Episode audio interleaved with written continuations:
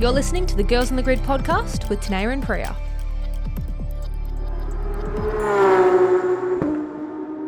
Welcome back to the Girls on the Grid podcast. This is episode 29, and my name is Tanea McLeod.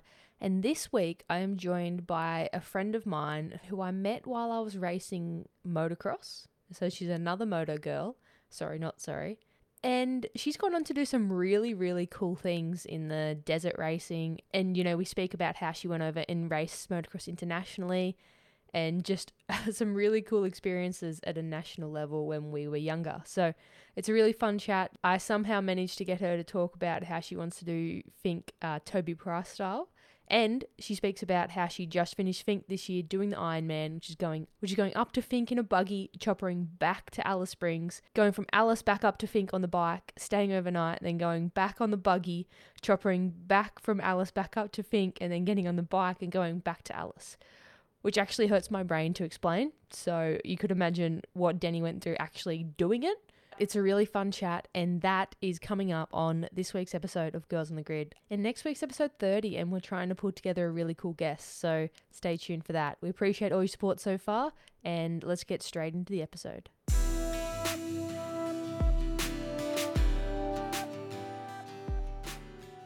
And Danielle Foot, welcome to the Girls on the Grid podcast. Hey, how's it going? So, Danielle, me and you go back a little bit. We uh we've been kicking around for a while. Can you tell our listeners how we actually know each other? I was actually thinking about this today. Um, Appin 2014. was that 2014? I reckon? Yep. Aussie titles. Got some memories there, don't we?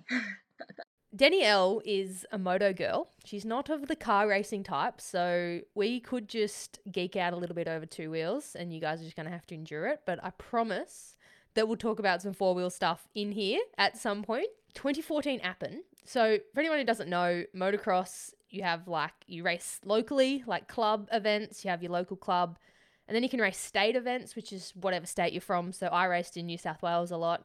Danielle raced a lot in Victoria. And then once a year, as a junior, they have this big week long event. It's usually in September, and it's at a track anywhere in Australia. Sometimes it was in Western Australia, sometimes it was in Vic, sometimes it was Queensland.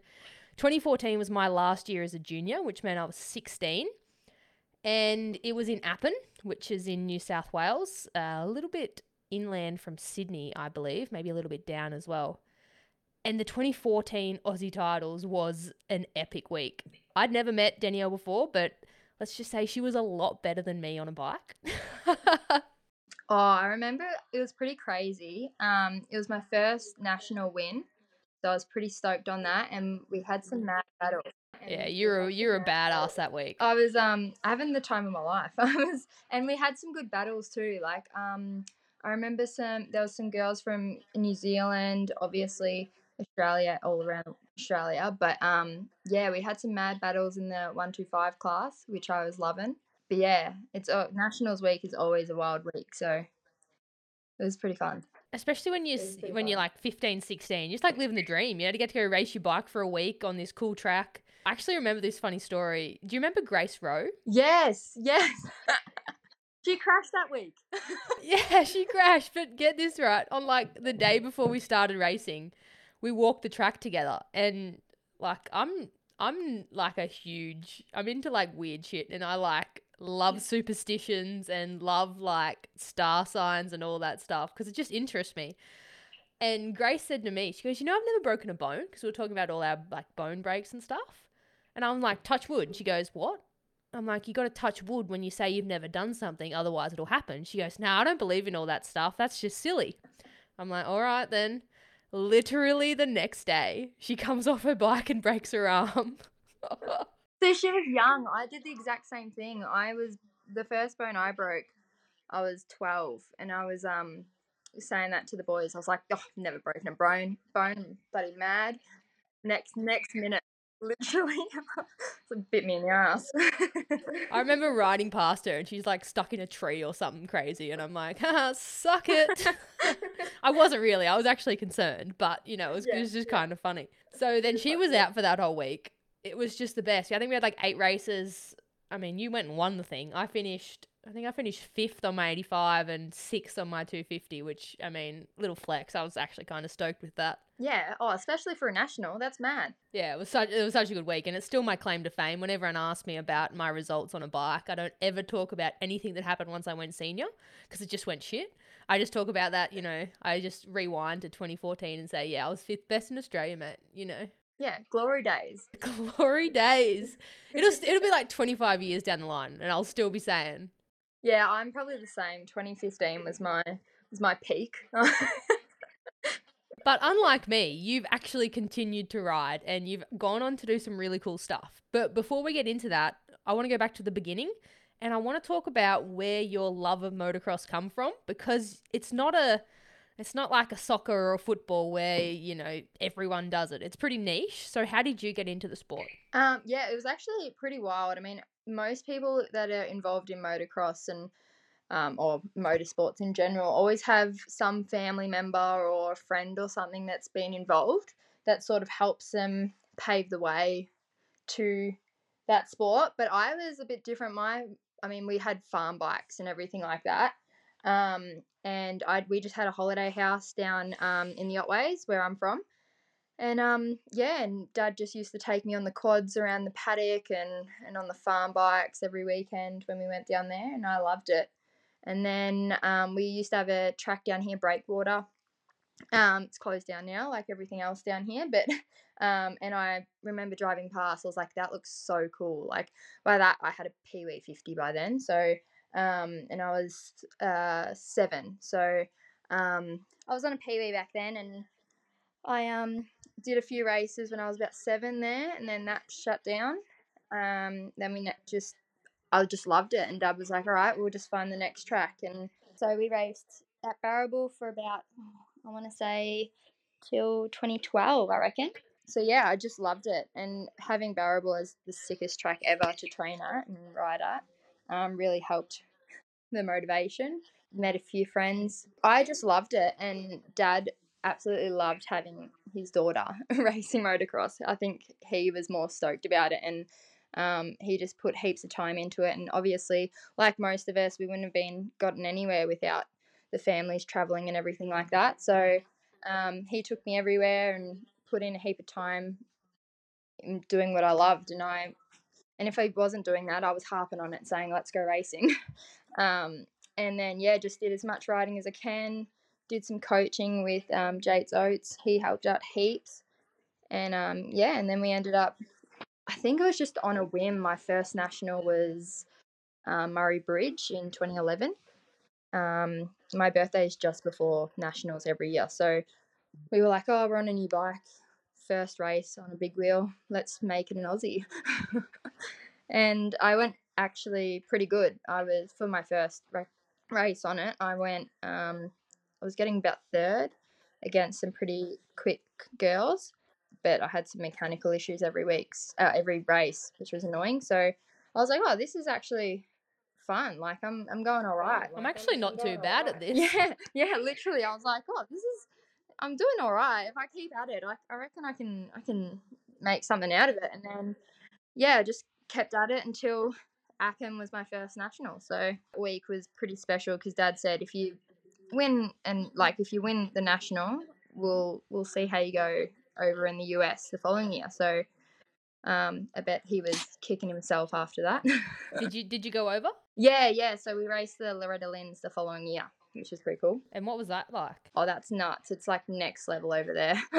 I loved it. So, for those that are pretty new to motocross, the Loretta Lynn's is like the junior, the juniors kind of stage to really show off to the pro team. So, similar to like in motorsport, like circuit racing, you have Super 2 where a lot of drivers go into that to sort of prove themselves up against the competition if they want to get into supercars. Loretta Lynn's is that kind of platform for young riders, um, you know, all juniors from really young kids on 65s through to 85s, 250s, all that stuff before they go senior. There's a lot of scouting happening at Loretta Lynn's and people just try, like big teams try to identify, you know, who's next and who they're going to put their factory sport behind to take them through the ranks. So, what's it like? Like, I haven't heard much about what the girls' side of things are at Loretta Lynn's. Tell us about your experience. Yeah, um, they have four classes, four or five for the women's.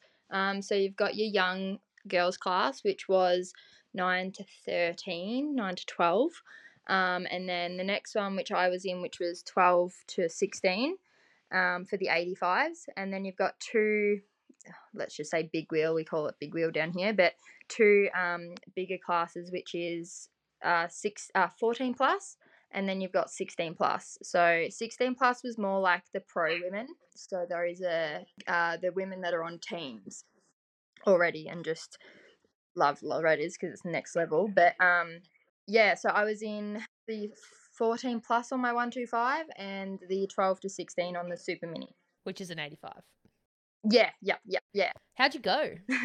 I ended up getting uh, third in the 14 plus, which is the 125, which I that blew me out of the water. I did not expect that. We were really focusing on the super mini, which um yeah, which I was going all right in. I got sixth um, overall for the week, but I had a, a crash in my first moto um, with a lapper, so which put me back a fair bit. But um, it's similar layout to the nationals down here. Like it's a week of racing basically, and um, but lot just longer motos. We are doing like thirty minutes.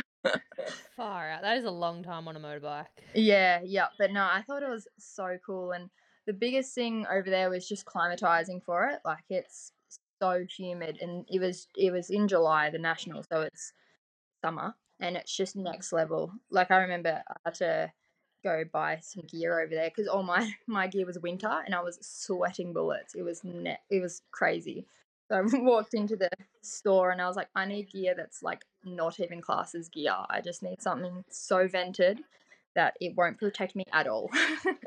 yeah, but just so you could breathe and just so your body could breathe while you're on the bike for that long. Like 30 minutes on a motorbike is ridiculous. Motocross, yeah. like when I used to do a moto, my like I did 10, 10, maybe 15 minute motos, which is like five or six laps. And my heart rate was 180, 190 beats per minute for that entire time to maintain that to maintain that for 30 minutes the level of fitness you have to be at is ridiculous.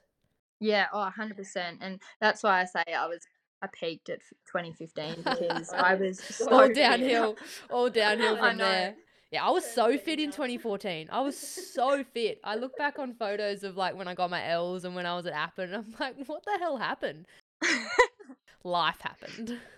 Yeah exactly turned senior and apparently you have to turn into an adult and do adult stuff. Mate, I tell you what, the fresher five at university turned into like the fresher 15, and I still haven't recovered. Just got me good, eh? the realization, yeah, yeah. the realization that you actually have to cook for yourself and like it's hard work to cook veggies and stuff. And you just end up eating chicken fingers and like hot chips every day. Oh yeah, just doesn't yeah. it just doesn't end well. Yeah, you go from YouTubing like motos and stuff to YouTubing how to cook potatoes. Hundred percent. How long do I cook carrot for? Literally, I'm doing that now. Still. Oh man, it's not good. It's not good. I just live off the same three meals. I learned how to make a really good bolognese, and I just make that bolognese once every two weeks. Make enough for two weeks, and I just eat it all the time because yeah, I just yeah. know how to make it. I know it's got lots of veggies in it.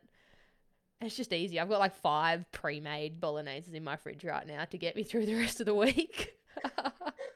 it's it's that's called adulting. Oh really? Is it? Shit. Yeah, I don't know. I would, I'm probably the furthest from an adult, but yeah, I'm, I'd, I'd say that's adulting. All right, so let's talk about what happened after Loretta Lynn's. You come back, race in Australia yeah. for a little bit more, but you kind of switched your focus. You went more the desert racing sort of thing. How did that come about? Yeah, so I um I still had one year oh actually 2015 was my last year in se- uh, juniors. So I um come back and we won two more nationals that year um up at Bunbury, which is pretty cool. Um and yeah, the following year 2016 uh, we um I had a friend Evan who did Finke, Um and he was like oh and my coach at the time Sean also raced Finke for a few years that my um, dad sponsored. So he um, sort of said, "Oh, like you'd love this." I did Hattah for a few years um, from 2011 actually too. So I love the desert stuff, and um, and he's like, "You'd you'd go well," and I was like, "Yeah, righto. Let's just let's just give it a crack." And and um, yeah, we went up there pre-running, and I absolutely love it. There's something about Finke and the atmosphere and everything like that, and it just got me hooked. And it's been it was my sixth year um, this year, and um, yeah, we I, I don't know if I'm gonna do it next year. I keep telling people that I'm not doing it next year, but who knows? It comes around to entries, and I'm like, yeah, let's do it. I'm keen again. Um, but yeah, I I just I just think it's it's nothing like anything else. Um, it's nothing like nationals. It's nothing like motocross. It's even Hattah. It's so different, and they're both desert races, but they're still so different. And um, yeah, I just love it. I love I love the fast, fast, high speed, just absolutely sending it. yeah. And that's literally what you do. Yeah. Like 400 Yeah. kilometers, isn't it, or something one way? 400. Yeah, so Finke um is two thirty to from Alice to Finke on day one, and then the next day you turn around and go from Finke to Alice. So um, yeah, my average this year was about 90 k's an hour. That's So we're, crazy. we're, yeah, we're we're on the stopper. and you're on a motorbike too, like so. There's no roll, no Yeah. roll cages. Like if you come off, you're coming off at 90 k's an hour. It's like driving a Yeah. car at 90 kilometers an hour with no protection, like a convertible or something, and not even that. Like if you come off, you're in a lot of trouble. Oh yeah, definitely. I've been pretty lucky to not have some crazy crashes up there. Did you have a couple of moments where like everything goes in slow motion and you're like, oh, Oh, yeah. no. Oh yeah. Oh no, this is this is what death is this it's it's coming. Life Oh, was yeah. good. Oh, yeah. See you later. Yep, yep. Oh, I've had. Well, I broke my collarbone one year, um, in the race, and that was. It wasn't actually that crazy the crash, which is pretty boring. But I've had some massive ones where I've walked off, and I'm like, how did I survive that? Like that was so fast, and I hit the ground so hard, and just like bounced up. So my bike was in worse shape than I was. so I've never done Finke, nor have I been up there. It looks amazing and I want to go one year. But I went last year I went to Alice Springs for a side by side um event, like a round of the side by side Australia Championship. And there's a track that is actually along the Finke Trail in Alice where you guys start and the Finke Trail goes straight past like the entry to this track. I don't know what it's called, but yeah, the buggy club. the buggy club, yeah, a bigger buggy racetrack um, out Yeah. behind that. And I was there for work, and I had to go and just film these side by sides. And obviously, the track was huge. And one of the boys, actually Jackson Evans, who is the son of Simon Evans, a rally champion, and he now races in the side by side championship sponsored by King Chrome. He's like, "Oh, just go take my KTM." Like go and because it would have been like two or three Ks to go and get this really cool angle of footage and they come up in this big bus and put his KTM 500, I think, in the bus. And he goes, "I'll just go take this, just so you can get out there." And he's like, "I know you ride, like I know you're gonna be fine." And just, I just couldn't help myself but ride on the Finke track. And there was actually people doing sprints. It was a couple of months before Finke, and there was people up there tr- like training and trialing and and testing the track, which I actually don't think you're supposed to do, but people do it anyways. Yeah. So I'm along there, just riding along just the normal, like the the road car one, and on the way back, I'm like, hmm, hmm. I stopped and saw like these spectators, and they're like, "Go on the track." I'm like, "What?" They're like, "Go on the Finke track." Like, how many opportunities will you get to ride Finke and not actually have to commit to do the 460 kilometers? Like, just to have a bit of fun. I'd not ridden a bike for like three years at Yeah. this point, and I'm Yeah. like, I'm gonna be sketchy like as all hell. I'm also carrying like a tripod and a camera pack on my back, and I'm on a 500cc bike, and I'm just like, hmm, this could end very badly, but also this could be a heck of a lot of fun. So I've like jumped off the road car track and like gone over this little like hump thing and jumped onto the Finke track. And there's like bikes coming. There'd be a, there would have been a bike every two or three minutes. I'm like, hmm. Um, um. Just kicked it into like second. I'm like third, fourth, fifth, and just like like hooning along this track. Like I've got like a, tri- a, a tripod hanging out my back and this camera case like flapping in the wind. I'm wearing high vis and I'm in like track pants. It was it was so sick. It was so cool. And that is my only Finke story. That's all I've got. But let's talk Yeah, about your yeah. Finke story. So you're the you're the youngest female to ever compete and complete the Finke Desert Race. Let's go back to 2016. Yep. Yep. Let's talk about that year. What was that like for you? And, you know, what was the first experience like at Finke? How'd the race go?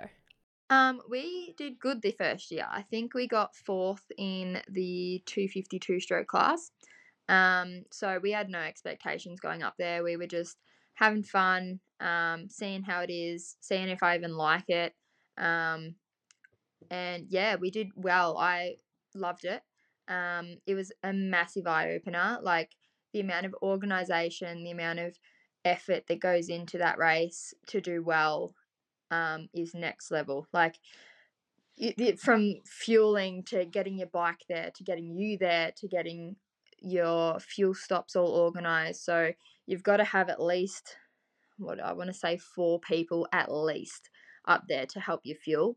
Um, so you fuel basically every 80 k's. So you got your start from Alice Springs, you go to 80 k's um, fuel first there, and then 160 k's, and then fuel, and then to Finke, obviously fuel, stay over the night, and then do the same thing on the way back. So you need people there to, you know, fuel your bike, fuel you, and I didn't really expect that. Like I, I knew Hattah is sort of the same concept, like you're doing laps and everything like that. But um, when you're out there, you're sort of on your own. Like you've got bikes and everything around you, but you you're in the middle of nowhere. Like you're racing and you're looking for spectators, and there's a good like 40, 50 k's with no one out there, just you and the other riders. And um, as a 16 year old, I was like, this is crazy. Like I'm doing 150 down this track and no one's around. Like, um, but unlike blokes, I have my head screwed on and I'm like, I ride within my means. Some of them just go out there and send it. But, um, but yeah, I think the first year was a massive eye opener and I got, I got the Finke fever and I just went back and after uh, getting fourth in the first year, I was like, oh, hang on, I can, I'm, I'm in for a podium. Like I could have a real crack at this. And then for the last six years, that's what we've been doing. So just having a crack at it. Yeah, that's cool. And what about this year?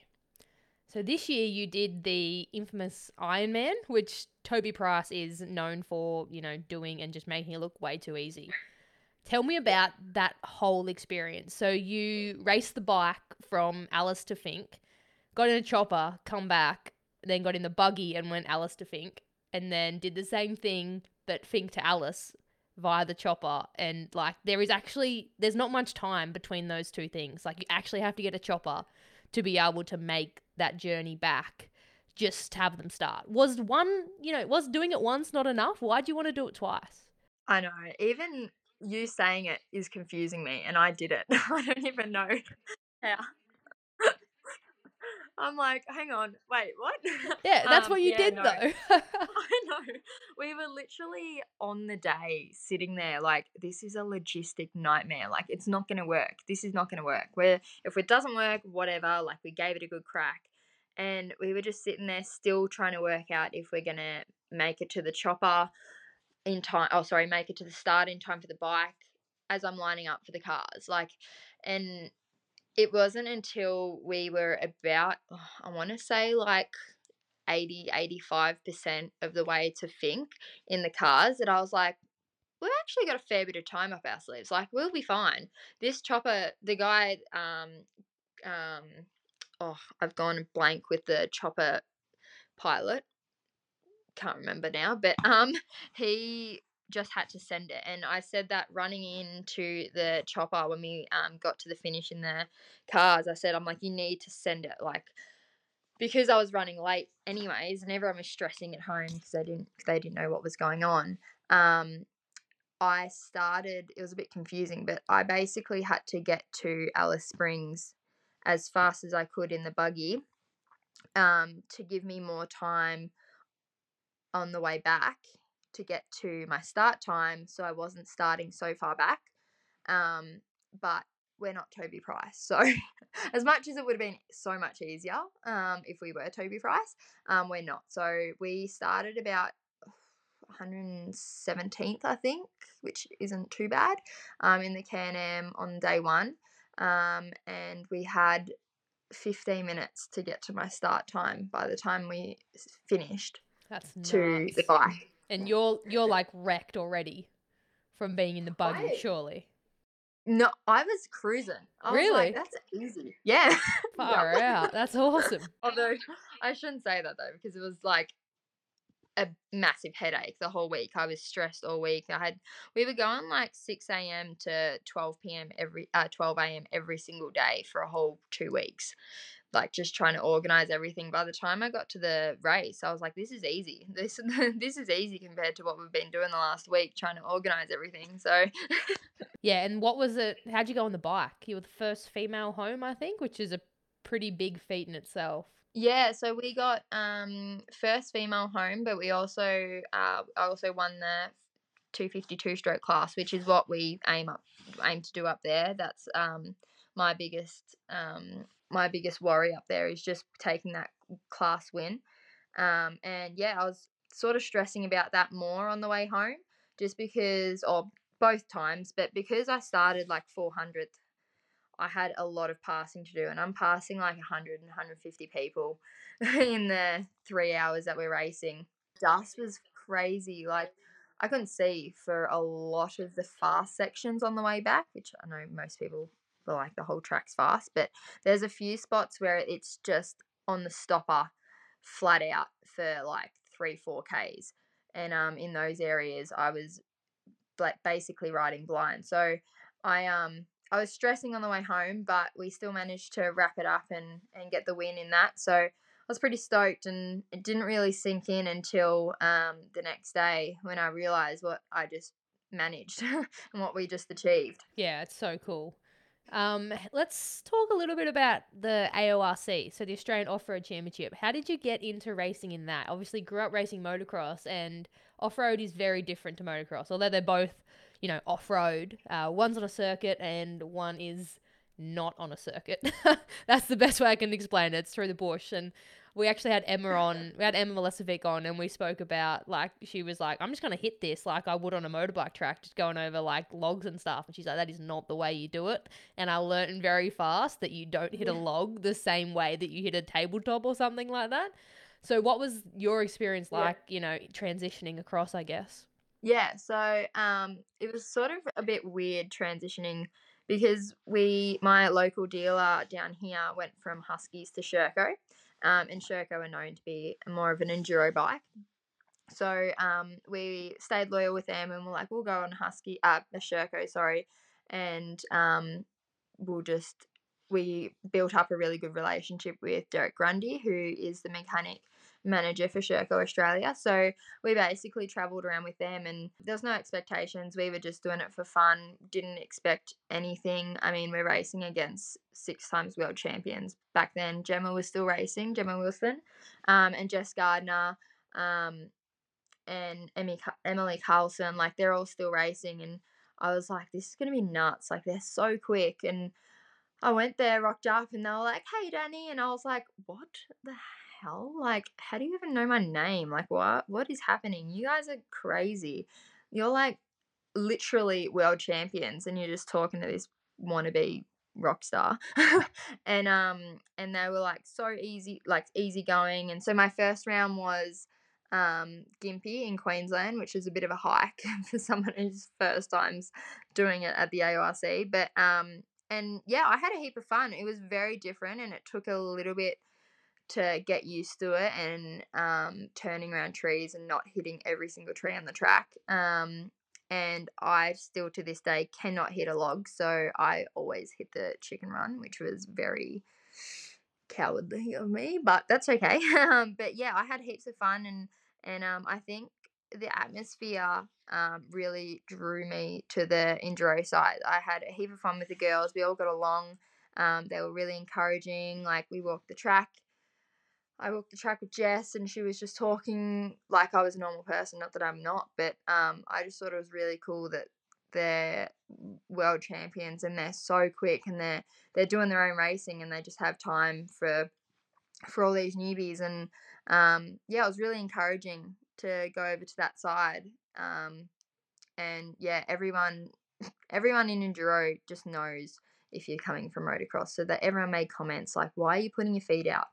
Like, why are you putting your leg out to turn this corner? You don't need to." and like, why are you that far back? And why is your form so weird? And I just thought it was really funny. But um, yeah, I had heaps of fun. We did AORC for oh, it was a few years now, three or four years. So yeah, we got a podium in one year, I think. There would have been so many bad habits that you had to unlearn from motocross. Oh yeah, definitely. Yep, and aggression too. Like straight for cross country, if you're doing like two three hours, you don't need to go flat out for ten minutes. Like you've got an hour and a half left. You just need to relax, and that took me a bit to get used to, but. Yeah, imagine going flat out for three hours. You wouldn't even make it. no, oh, I didn't make it in the ten minutes. Outside of motocross, what do you got going on? What's your, uh, you know, what's your day to day like? Yeah, so the last couple years, um, my racing career hasn't been as crazy. Um, I've worked full time straight out of school. So I graduated in 12, went straight into full time work with my dad as a salesperson um, for Carpet Court. So I'm a desk chick for six days a week. um, but yeah, so that's basically what I do during the week. Um, and I just bought, oh, I bought a house back in 2020, end of 2020.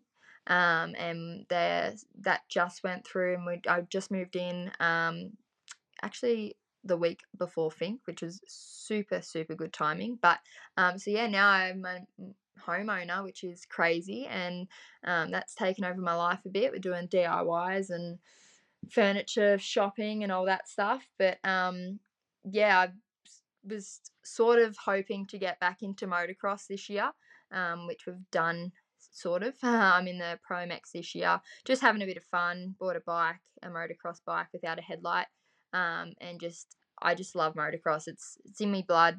I um I've been doing that forever, and and I've tried enduro. I love that, but I think motocross is where I li- where I belong, and I'm gonna have a good crack next year. Hopefully, this year was just a bit of fun mixed with, in with some desert racing, but um, yeah, see how we go with time and work and everything like that, and have a good crack with the girls up there. Have you done any Pro MX rounds this year? Yeah, we did both rounds. I um I went all right.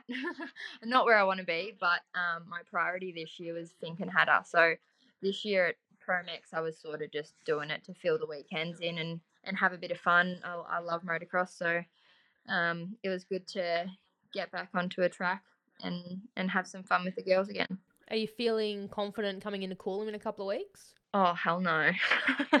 I hate Coolum. Oh man, I hate that track so much. Oh, I've been on the bike once since Hattah, which is horrible, but it's just like there's so much going on when you're an adult. Like it sounds so Oh, stupid. for It's such, a, sure. it's such a shit cop out, but this house has taken over my life. I'm just working flat out trying to make up my annual leave from all the time off I had for Finke and Hattah. Um, but yeah, I'm just like by the time I get to Sunday, I'm like, I don't even want to touch that bike. Yeah, but, you just wrecked. yeah, I'm like, nah. But Dude, I slept till midday today. Like I got out of bed at midday. Don't even talk to me about adulting because I'm failing. Oh, you're me both. You're me both. but I just think, I think motocross is supposed to sort of get me back out there, and I, I am loving it. And um, when I do have time, I get on the bike, and that hasn't happened as much as I'd like to. But I'm um, yeah, I love sand. So Coolum is one of my favorite tracks. I won't lie. Did you grow up racing sand? I don't know, not really. I mean, I live, I lived in um in the Otways, so back of the Otways, which is sandy, rocky, clay, like it's everything. So, um, I don't know if you could call it sand, growing up in sand, but I don't know. I just find I gel with sand a bit better. I don't know if that helped with my ability in the sand, but I think I just have a lot, bit more fun in the sand. I gel with it a little bit better which makes it so much easier. See, I grew up. Uh, I grew up on a hard pack track. Like my local track was like as hard pack as you get. Like unless it rained, you were getting nothing but just rocks and clay, and and that really really impacted my ability to race on pretty much anything other than that sort of hard hard rocky clay sort of stuff. And it wasn't until like I started doing Go Girls and, you know, state titles and all that stuff where there wasn't a whole lot of hard packed tracks. It was mostly sandy or, you know, loamy stuff. And it, and then we did Go Girls once and I think the first round was at Coolum and I finished like fourth or fifth and, you know, crashed in every race and was just no good.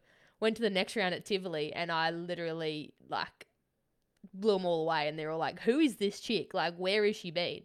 And then went to Roma the next round and I was nowhere again. I was like, This sucks. I think uh, too, like because dad took me everywhere as a kid, the variety in tracks was like a huge help. Like I wasn't ever riding on the same soil every weekend. It was always something different.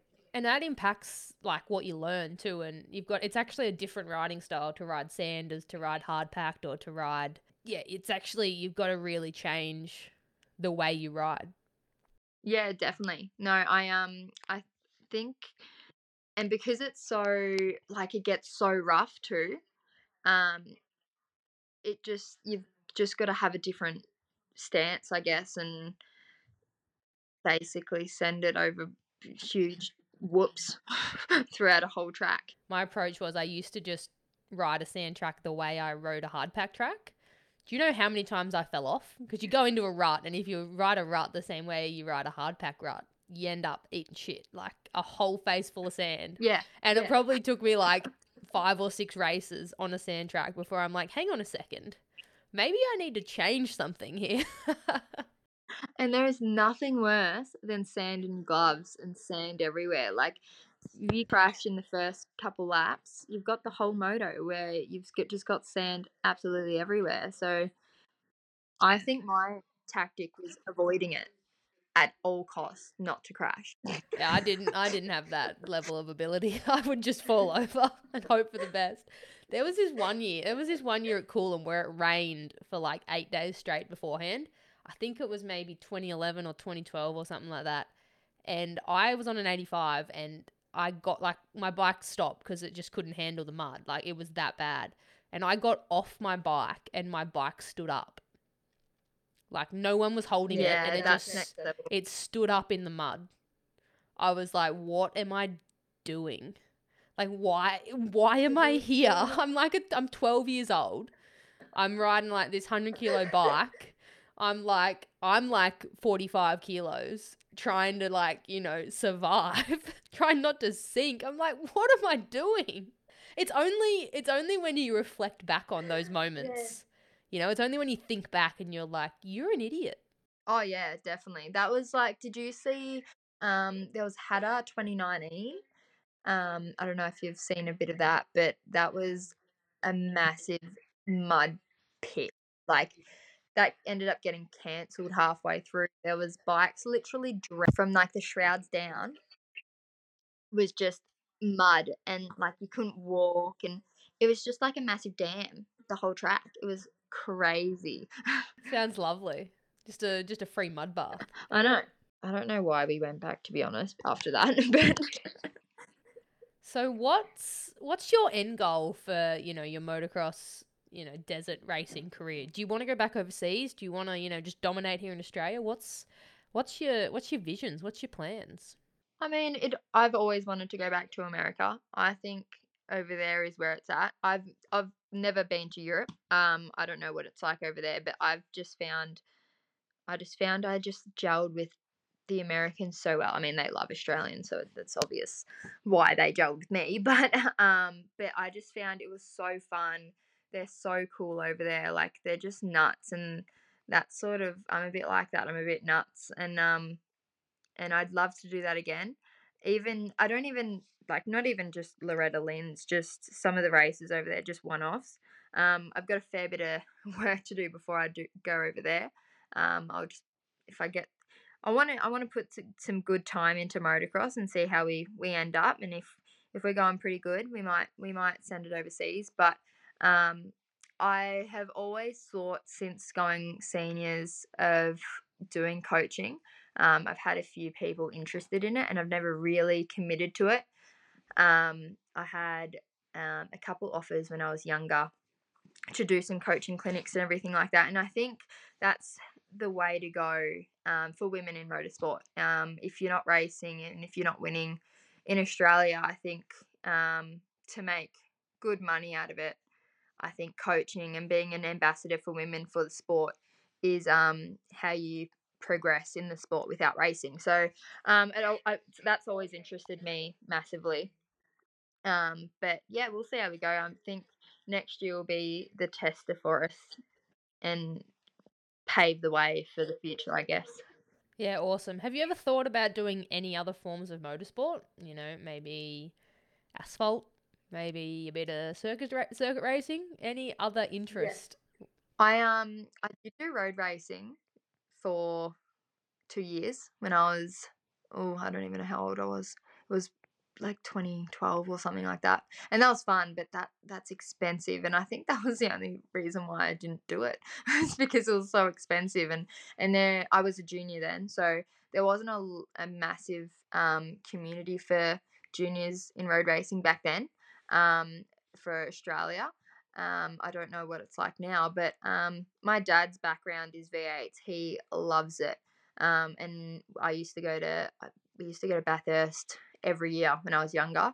I have so many cool memories there. And my, when I um, started racing um, every weekend, he started missing Bathurst and V8. So he's stoked that I'm um, seniors and can go racing by myself now and he can watch V8s. But I think his dream was always for me to go into that aspect and and not motocross. I think he'd absolutely have a ball. But um, yeah, I don't know. I think if if the opportunity came up, I I would jump for it. I think I think that'd be sick.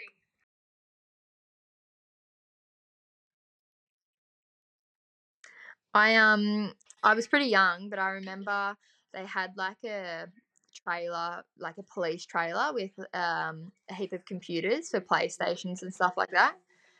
So we used to hang out there, um, watch uh, playing there and and playing cricket with the cops and and on the park. But I remember I was a massive Lowndes fan back then. Um, Everyone's a Lowndes I fan. to, I know. I used to have all the merch. I am a um diehard Ford girl. So when he did go Holden, I was like, what am I supposed to do now? Like then I think that was about the time where I started getting pretty into motocross. So my focus converted and then um I think the last couple years that McLaughlin raced in Australia, I got back into it and watched him. He's next level. I loved watching him actually. Um, and then yeah, I mean, I I think it'd be pretty cool to do that. I know. Um, I, I don't know. I think I think it'd be unreal. Yeah, it's a pretty awesome sport. Oh yeah, I see your Instagram and stuff, and I was like, that'd be cool as. It's even just sick to work in it, you know? Like it's even just cool to be a part of the the traveling circus. I was gonna say that'd be the selling point for me going around. I think that's a selling point for sport in general. Like motorsport takes you all everywhere around Australia, and it's so cool. Um, you go places that you'd never even imagine existed. Like, who knew you'd be going to Appin? like, I didn't even know that place existed. Seriously, people tell me about like I meet people from all around Australia and they tell me about places they grew up and stuff and my instant correlation is if there's a motorbike track there.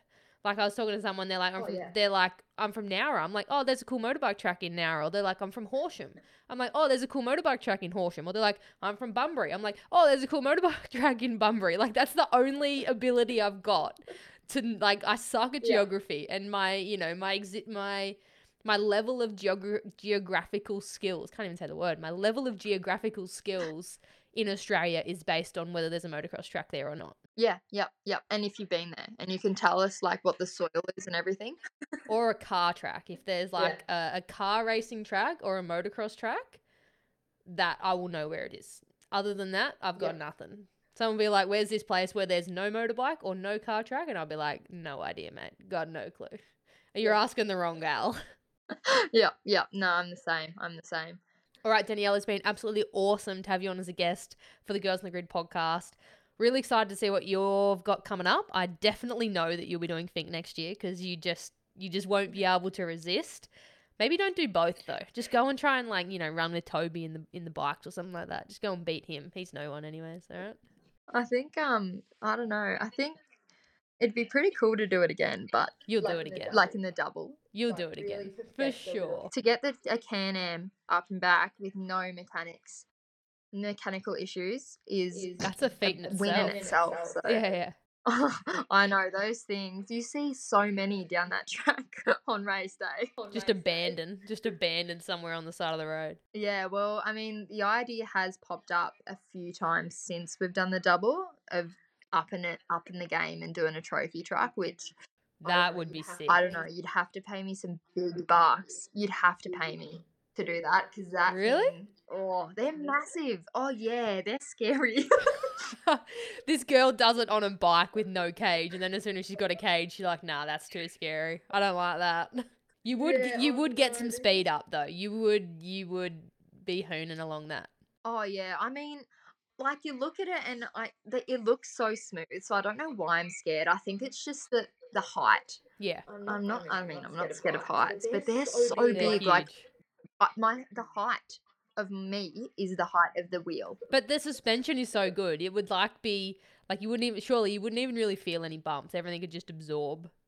Oh yeah, like you watch videos of Toby and but not even Toby, just like the Weekend Warriors, and they're just floating, and it's like that must be so nice. While I'm getting banged up on the two wheeler.